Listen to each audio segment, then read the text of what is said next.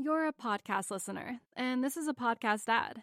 Reach great listeners like yourself with podcast advertising from Libsyn Ads. Choose from hundreds of top podcasts offering host endorsements, or run a reproduced ad like this one across thousands of shows to reach your target audience with Libsyn Ads. Go to libsynads.com now. That's L I B S Y N ads.com.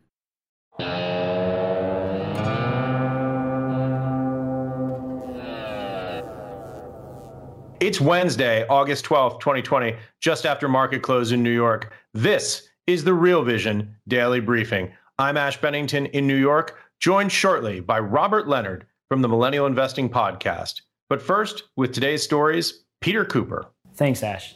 Just as many American consumers are cash strapped and are seeking ways to preserve cash, so are businesses. Mom and pop shops all the way up to megacorps. Cash flow is the lifeblood of any business, and without it, it cannot endure regardless of whether the economy is in a recessionary or expansionary period. So, in what ways are businesses holding on to as much cash as they can right now? The airline industry is unquestionably one of those sectors that is hurting the most, and consumers are finding that receiving a refund for trips canceled months ago is becoming increasingly difficult. According to Airlines Reporting Corp, US travel agencies have already issued more than $1 billion for cash refunds.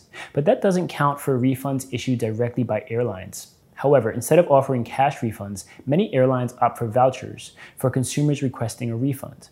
And in times like this, many airlines have been changing the terms for which passengers would be eligible for refunds and vouchers, forcing many consumers to jump through hoops to receive refunds and making it virtually impossible to receive their cash back. In addition to airlines like Colombia's Avianca, Chile's LATAM, and UK's Virgin Atlantic filing for bankruptcy, others like Israel's El Al have suspended operations and froze tickets for canceled flights, indicating that passengers will be able to use them in the future. Prior to the pandemic, United Airlines offered refunds to customers who had tickets for canceled flights if no alternative flight was available within two hours. United then changed it to six hours, which would have denied refunds to possibly millions of customers. In June, they reverted back to the two hour policy after receiving some pressure from the U.S. Transportation Department and allowed customers who were forced to accept vouchers to receive refunds. Vouchers also come with their own thorny terms. With American Airlines, vouchers grant one credit per passenger in the original purchase, meaning that for group purchases where one person pays for it, he'd only receive a credit for his own ticket and not the rest. Frontier Airlines has a 90 day expiration for its vouchers. And in this prolonged period of uncertainty and limited travel, many of those vouchers have already expired. All of this goes to show the desperation that many airlines are experiencing to save themselves from being crippled even further. Aside from these dubious methods of preserving cash, other companies, big and small, are being forced to put other costs on the chopping block. Disney's new CEO, Bob Chapek, has been doing exactly that as the company pushes forward into streaming and as some of their other businesses, such as theme parks, resorts, and cruises, are currently being pummeled. Disney had announced they'd be closing more than 20 foreign TV channels, shutting down the Broadway production of Frozen, closing down many English language schools in China, and scaled back a $1 billion resort technology project. Earlier this year, Disney had furloughed approximately 100,000 employees when the lockdown began, and last quarter, revenue fell 42%, because in addition to money drying up in parks, resorts, and cruises, advertising sales fell for networks like ESPN and ABC. While Chapek's push to move Disney's core businesses into streaming is undeniable, and therefore may have had an influence in some of these recent decisions, the pandemic is definitely a major driver in the company's effort to preserve cash. The squeeze corporations are feeling is unyielding, but companies who are able to preserve their cash flows for the remainder of this crisis and onward, whether we label their methods as dubious or not, are the ones who will survive. And with that, back to you, Ash. You're a podcast listener, and this is a podcast ad. Reach great listeners like yourself with podcast advertising from Libsyn Ads. Choose from hundreds of top podcasts offering host endorsements, or run a reproduced ad like this one across thousands of shows to reach your target audience with Libsyn Ads. Go to libsynads.com now. That's L I B S Y N ads.com.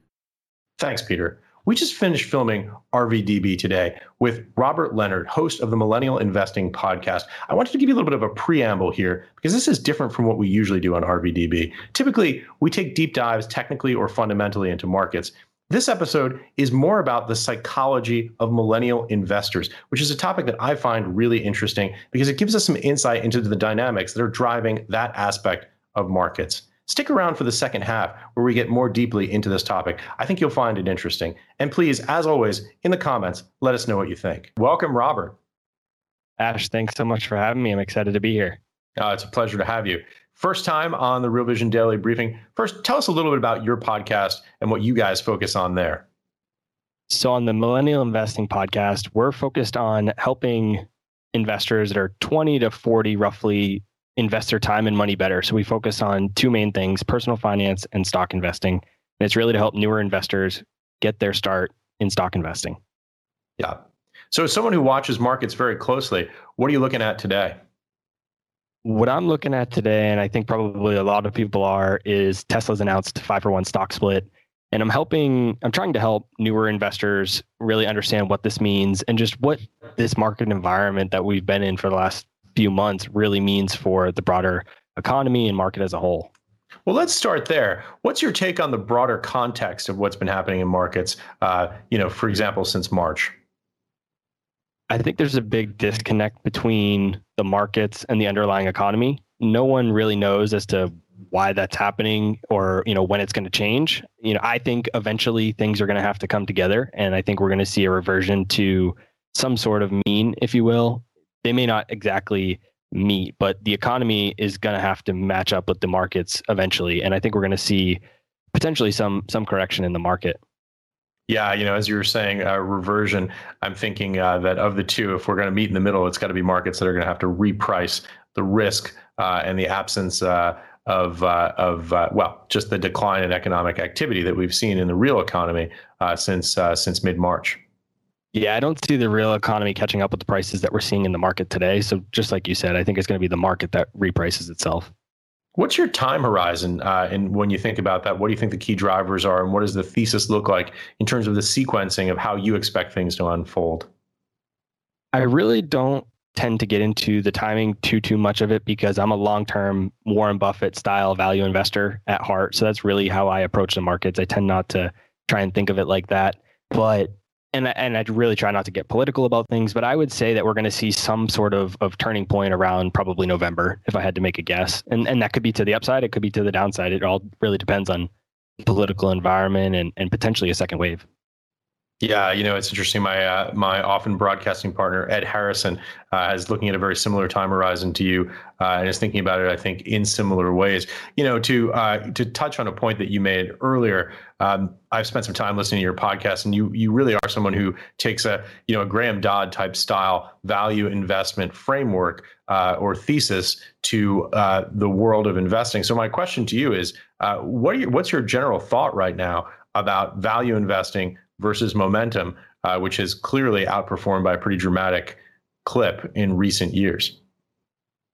So my philosophy has changed over the years, and I'm still young, but my strategy is evolving. And I think that the original Benjamin Graham and even early days of Warren Buffett style value investing, I don't think that necessarily exists as much today as as it did back then. I just think with technology and, and markets being the way they are and uh, as efficient as they are, I don't think that those opportunities are as prevalent as they once were. You know, we're not getting as many net nets or, or book value plays as we could at once. So I've actually been implementing some momentum into my value strategy. So rather than attempting to catch a falling knife, we have a tool at TIP called TIP Finance that helps us identify different momentum trends and changes for certain stocks. So I'll still go about making a pick the way I would from a, a, Warren Buffett style approach. But then I want to look at the momentum and say, is maybe now the time to buy it, or maybe should I wait for the momentum to change a little bit? So I'm kind of combining the two. Right. What are your inputs uh, in that tool that you use to uh, to make that analysis? So I haven't really had my hand too much in the back end of the programming of it, but they use some moving averages and things along those lines to get where it's trending. So it's looking at basically classical momentum plays. Correct. Yeah. Uh, so back to the broader market. I feel like I interrupted you there. What What are your thoughts uh, on where we are and the direction that we're uh, heading, and what that progress looks like?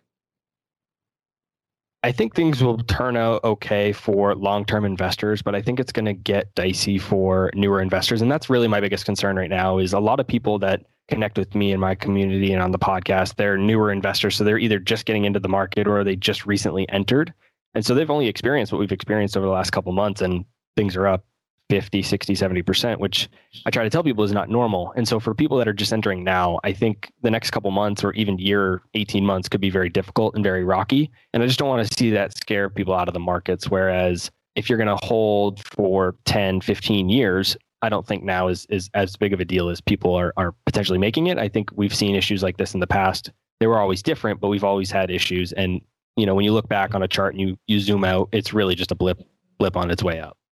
Yeah you know, on Real Vision Daily Briefing, we have a very broad cross section uh, of viewers. We have uh, some, you know, very seasoned investors who've been doing this for a very long time, and we also have newer millennial investors. I'm curious when you're talking to your target demographic, which is younger millennial investors, what do you tell them to watch for, and how do you tell them to think about this market?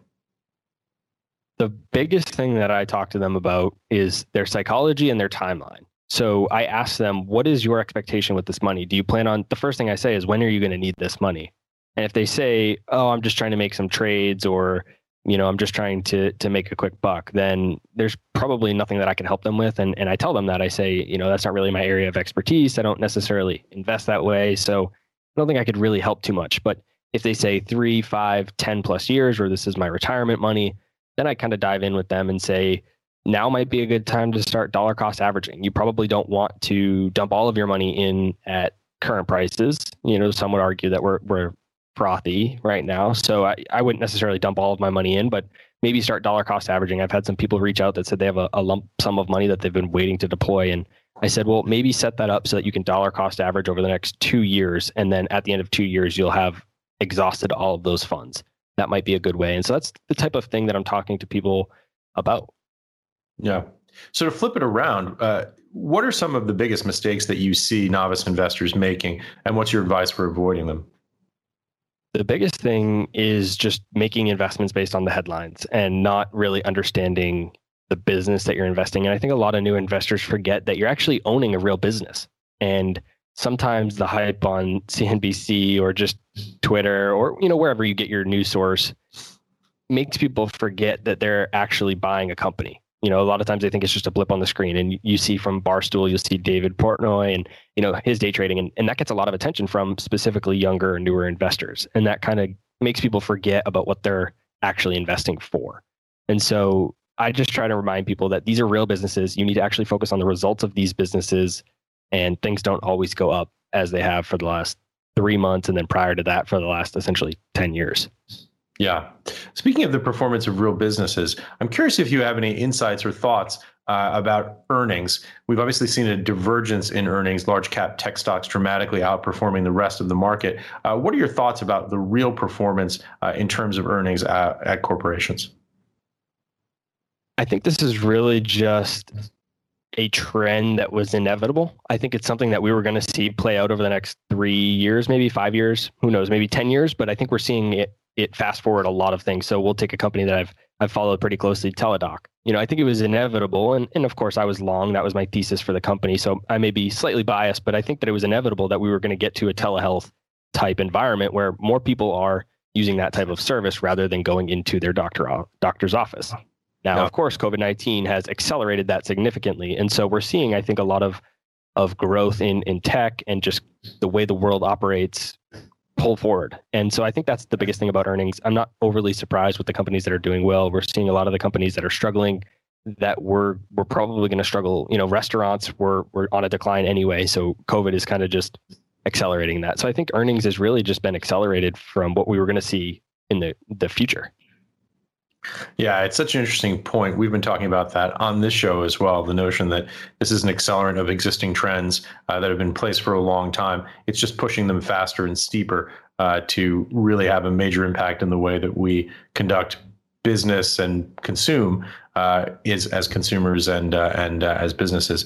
So it's interesting. I'm I'm wondering what you're what you're thinking of, uh, or what your read on that is, and how you get there. So I guess the question is, uh, when you when you look to get a sense of earnings growth, when you look to get a sense of where corporates are going to perform, what are you looking at? What are your inputs into what you think?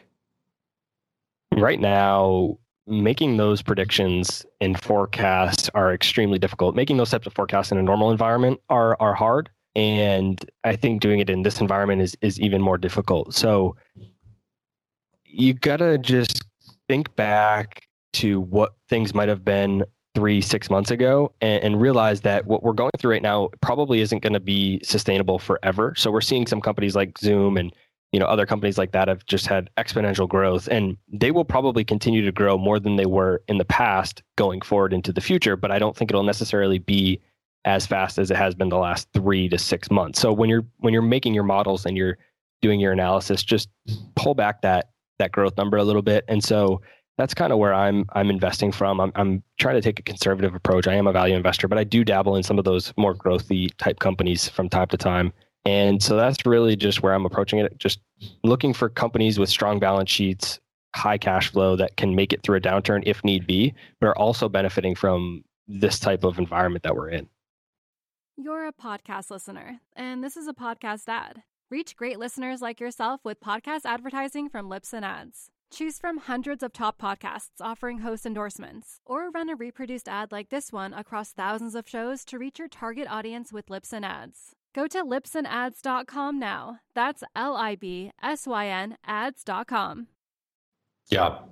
So, talking of growth stocks, uh, although perhaps not ones with the strongest cash flow, I know you follow Tesla very closely. First of all, before we get into today's news cycle, what is your broad based thesis on Tesla and why does it interest you? So, I follow Tesla a bit. I've never been long or short the company. It's just one of those companies that I've kind of avoided. You know, I, I study it a bit, but I don't fully grasp everything they're doing. So I, I kind of classify that outside of my circle of competency, as Warren Buffett would say. But it's always just it's so interesting and fascinating of a company to follow. So I tend to fall a bit more on the bear side, which I think a lot of people probably could assume, given I'm a Warren Buffett style value investor. You know, they're financials and, and everything that goes into the company quantitatively just isn't aligning with the story of the company itself. So I tend to fall a bit more on the bearish side, uh, but I've never been long or short the company. Yeah. So back to today's news. Uh, what are your thoughts on the split? I think the split itself is fine. You know, fundamentally, it doesn't make any difference per se.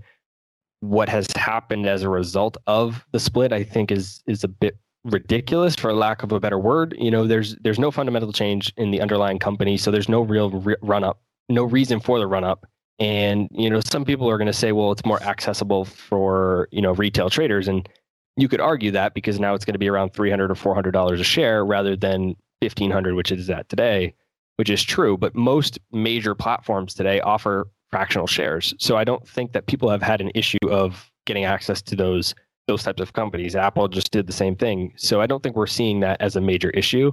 Now, what I do like about stock splits from time to time, and, and not necessarily in the case of Tesla, but just broadly speaking about stock splits, is sometimes they can make it better for some of the option strategies that I implement. So I'm not a huge options trader, but I do like to sell cash secured puts if if it's a company that I'm interested in potentially owning and I want to lower my cost basis by collecting some of that premium. So sometimes if a stock is too expensive, I can't, I don't want my position to be that large by buying or selling puts. So if they split the stock and the stock price goes lower, I can then allocate the correct percentage of my portfolio by selling those puts. So from that perspective, I like it. But overall, the, the rise in the stock price because of the split, I just, I don't think there's any basis for it. Yeah. You know, you touched on something that was interesting, which is the notion of fractional share ownership. And I'm curious, uh, more broadly speaking, how are millennial investors uh, mechanically investing differently in these markets? Uh, and also philosophically, how are they thinking about these markets in ways that uh, older investors might be different?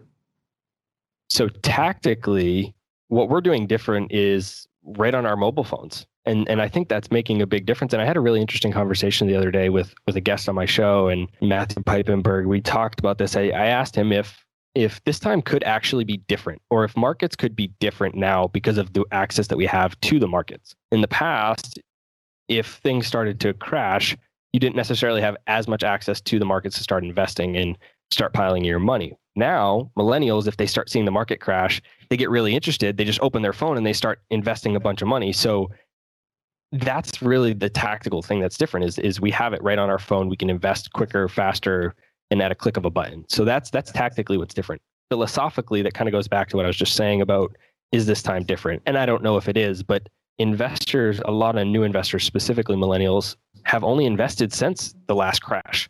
And Right. so, in theory, things have pretty much only gone up. So, their philosophy is that the stock market always goes up. I, I got a text from a friend of mine the other day who knows I'm, you know, the type, types of different things that I'm involved in. And, and they literally said to me that the stock market is a cheat code for wealth. And I'm just like to myself, this is this is peak bubble. You know, these are the types of things that are said at, at those points. And so philosophically, I think there's a problem with the way that millennials are, are approaching it because they think it just always goes up. And we saw it obviously crash back in March, but then it just did a V shaped recovery. And so that didn't really prove my point of, of that markets can go down as well. So I think that's philosophically the difference. And then tactically, that's also the difference. You know, this is such a fascinating conversation to me, and it's something that you are truly an expert in. Uh, it is interesting to think about how the mechanics of how you are trading uh, or investing can actually change the philosophical component uh, of the way you think about it. Uh, and I'm curious, what, what what's your feeling about when markets get choppy? What are these younger investors, millennial investors uh, who are coming in from the Robin Hoods of the world going to do? Is it going to cause them to want to buy into a into a decline, or are they going to get spooked, or is it one of those things where they they buy until the, the tide turns completely the opposite direction? It's such an interesting question to me. I think what we're going to see is that we're going to see smaller retail investors, millennials, newer investors, things like that, continue to buy dips until large players, hedge funds, and your institutional money pull out of the markets and really drag the market down. I think that's what's going to cause millennials to to lose their money because and we'll take Hertz as an example. I was talking to a guest on the show and I, I was talking about how I felt that the trade in Hertz was kind of absurd, but he said, no, no, it's it's brilliant because they knew that the the company was extremely depressed and they made a, a, momentum trade essentially and they just continued to buy. And so without technology the way that it was in the past i don't think millennials would make that investment. But the way that millennials are approaching it now is they see that huge decline and they're like well this is an opportunity without really understanding the underlying business. And in the hertz case it, it worked out for many of them because many ended up making 80 90% returns in the matter of days yeah, it's dangerous. It's like your first trip to the casino, you hit the roulette wheel and then you're addicted and you want to keep going back. It's also interesting to me because, you know, it, they say that history rhymes. And, um, you know, when I was one of those young kids in, in my 20s, uh, we were running up uh, to the dot com bubble.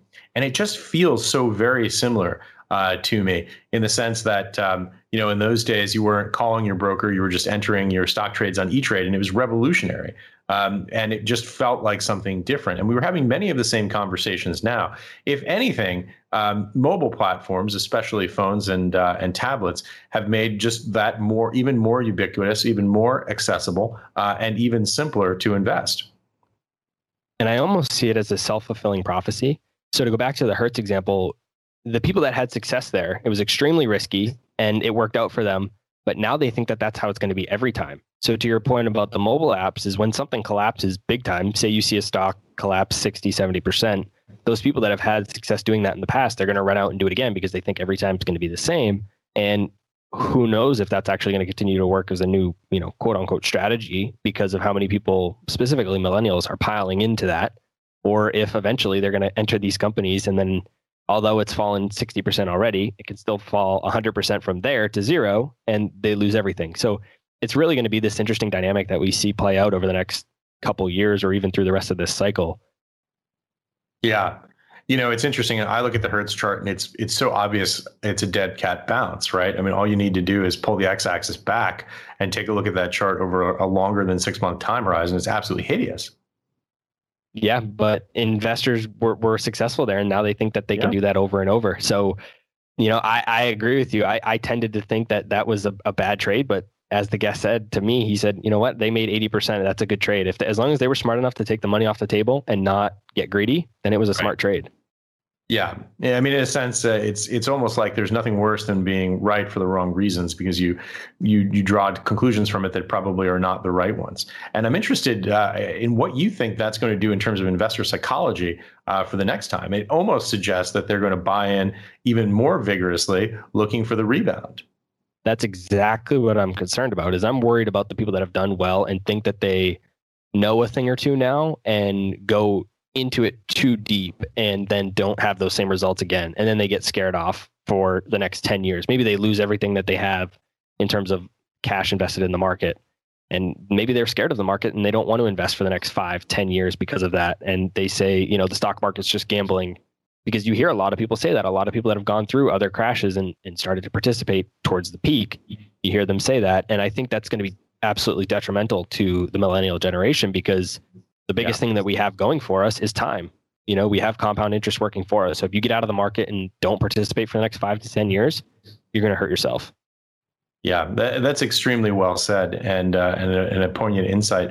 I mean, I can remember my own uh, grandparents and great grandparents. Uh, they did not own a single share of stock. All of their money went into property. They would buy real estate because that experience uh, of having the Great Depression, something that looms large in your memory, just totally and completely spooked them away from anything that looked like a paper investment.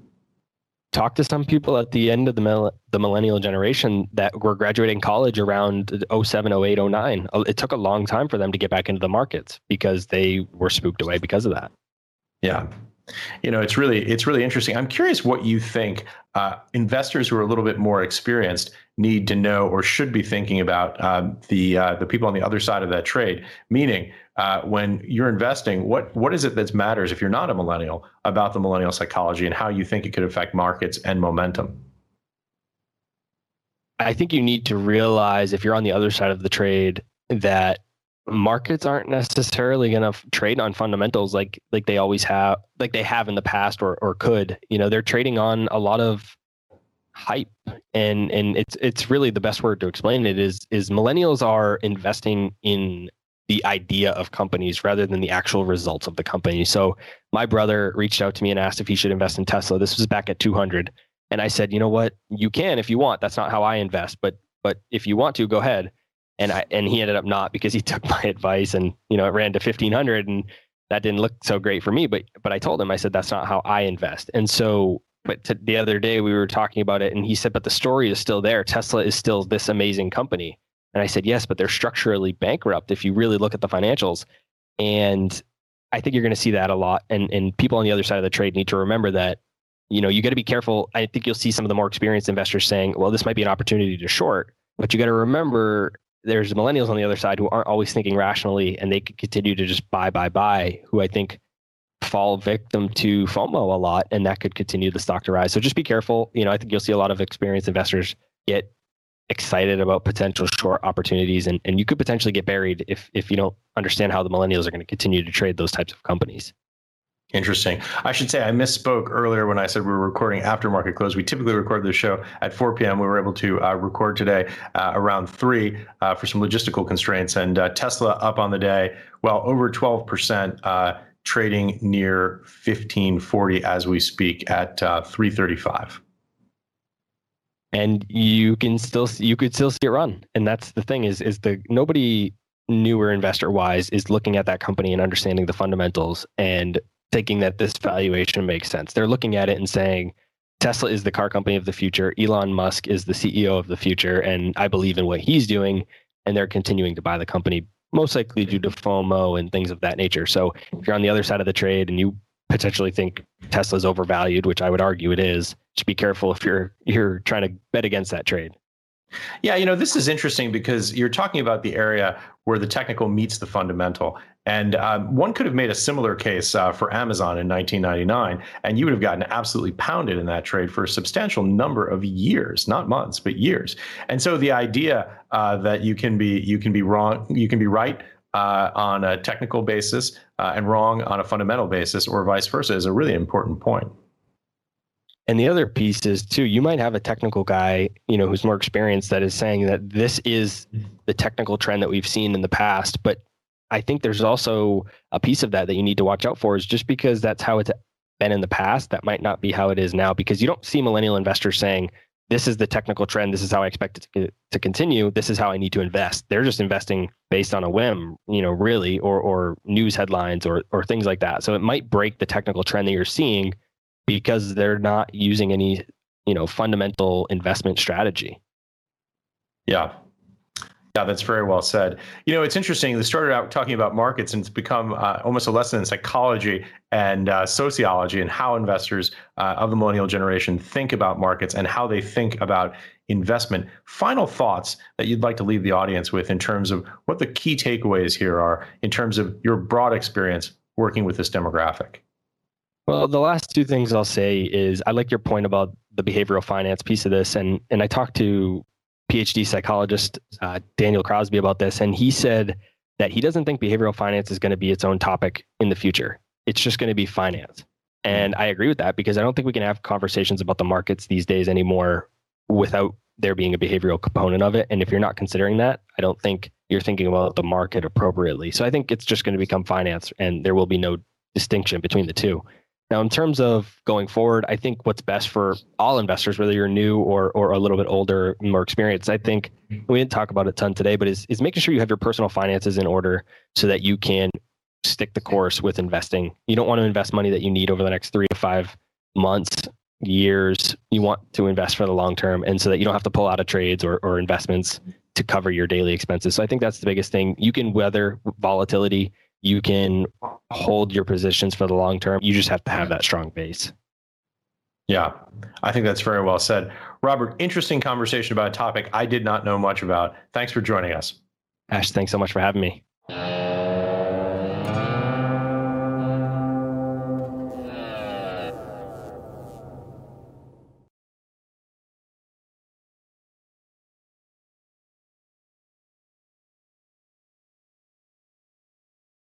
You're a podcast listener, and this is a podcast ad. Reach great listeners like yourself with podcast advertising from Libsyn Ads. Choose from hundreds of top podcasts offering host endorsements, or run a reproduced ad like this one across thousands of shows to reach your target audience with Libsyn Ads. Go to libsynads.com now. That's L I B S Y N ads.com.